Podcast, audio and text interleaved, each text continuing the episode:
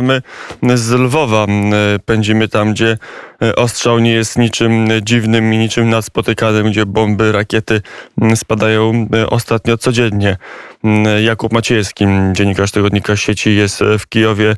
Cześć Maćku. Cześć, witam cię. Cześć. E, posłuchaj, e, jak, jak, jak noc e, minęła? Na ile jest tak, że sytuacja w Kijowie jest coraz gorsza?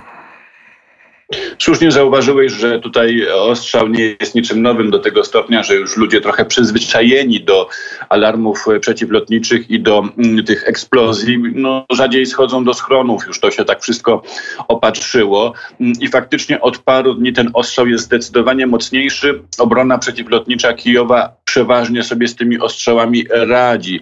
Jednakże można powiedzieć, że raz dziennie odnotowujemy, że rosyjska rakieta uderzyła w jakiś e, budynek. Najmocniejszy ostrzał, najbardziej mm, gorliwy był w nocy, w której premierzy Polski, Słowenii i Czech pojawili się w Kijowie. To była rosyjska odpowiedź na wsparcie e, Międzymorza dla walczącej, broniącej się Ukrainy. I widać psychologię rosyjskiej wojny. Widać, że kiedy Rosjanom się nie udaje, na oślep bombardują, odpalają te swoje rakiety w jakiejś barbarzyńskiej furii. Naprawdę psychologia wojny jest tutaj chyba często skuteczniejszym narzędziem rozpoznawania rzeczywistości niż znajomość wojskowego sprzętu. Mm, e, Jakub Maciejewski e, przy, na łączach skype'owych. E, powiedz, bo doszły do nas informacje dzisiaj rano. Dmytro Antoniuk powiedział, że są informacje o kontrofensywach czy kontruderzeniach wojsk ukraińskich także wokół Kijowa. Czy możesz to potwierdzić? Z mojej perspektywy tego jeszcze nie widać. Ja, spotkałem się z tymi samymi informacjami co wy, natomiast wiem, że od, mm, skoro już ta kontrofensywa ma trwać, to mogę też zdradzić, że od ponad tygodnia trwały bardzo mm, wnikliwe akcje e, e, rozpoznawcze na tym terenie. To znaczy szpiedzy, informacje od ochotników, od jednostek takiego można powiedzieć podziemia tamtego e, na okupowanych terenach, które dostarczało informacje bardzo szczegółowe o lokalizacji wojsk, o ich uzbrojeniu, o ich morale.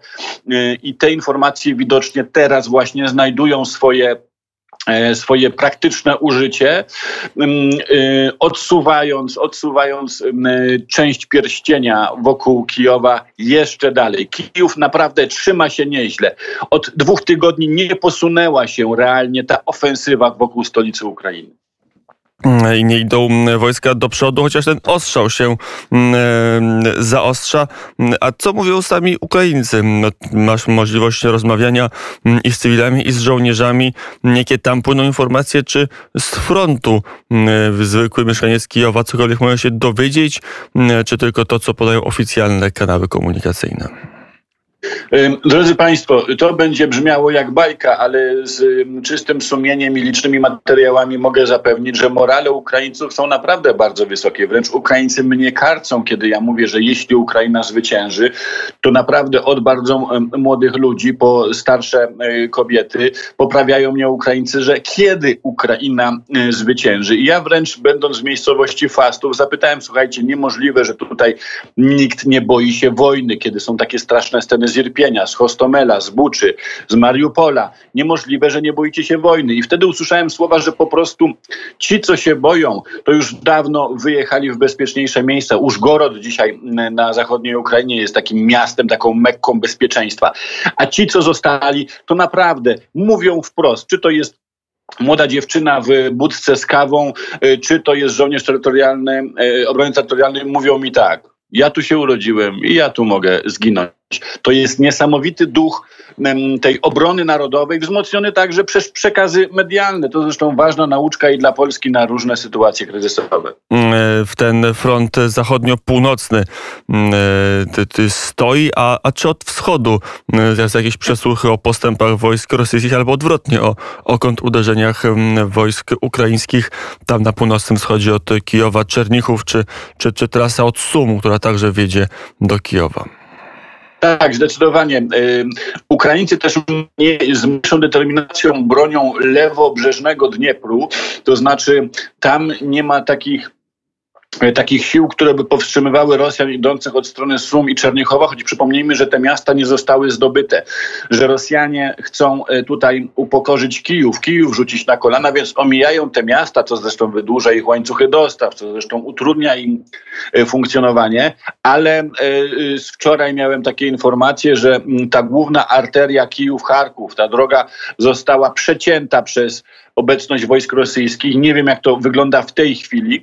Natomiast też proszę pamiętać, że Kijów, tak jak Warszawa, jest podzielony, no przepraszam, ale ze strategicznego punktu widzenia muszę to powiedzieć, na część ważniejszą i mniej ważną. I ta wschodnia część, tak jak w Warszawie, Praga, tak tutaj ta wschodnia część Kijowa jest częścią mniej strategiczną dla państwa, a że Dniepr jest dużo większy, dużo szerszy niż Wisła, to naprawdę gdyby nawet Rosjanie stanęli po tej stronie Kijowa, to stolica, administracja państwowa, Ukraina po prostu będzie bronić się nadal.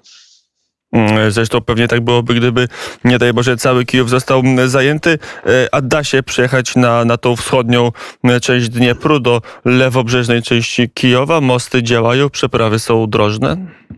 To jest bardzo dobre pytanie. Metro pod Dnieprem nie chodzi. Mosty są otwarte dla pieszych, ponieważ ruch samochodowy byłby bardzo łatwy do zorganizowania rosyjskiej dywersji i mm, prowokowałby wręcz do zniszczenia mostów przez Rosjan. Więc te mosty są drożne, ale taką cienką stróżką pieszych są niesamowicie umocnione, są niesamowicie profesjonalnie pilnowane i są też, drodzy Państwo, no oczywiście zaminowane. Jeśli Rosjanie by mieli tędy szturmować, no to popływają w Dnieprze.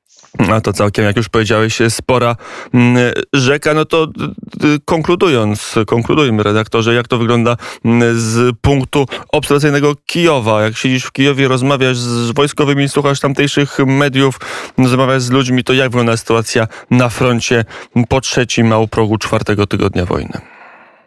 Jeśli chodzi o osiąganie celów e, przez Rosjan, to niestety trzeba przyznać, że oni do tego celu się zbliżają. Ukraina jest faktycznie niszczona, Ukraina jest obezwłasnowalniana i w pewnym sensie te gigantyczne koszty, jakie Rosjanie ponoszą, no one są ważne z naszego punktu widzenia, bo normalni ludzie by się tym martwili, ale nie Rosjanie.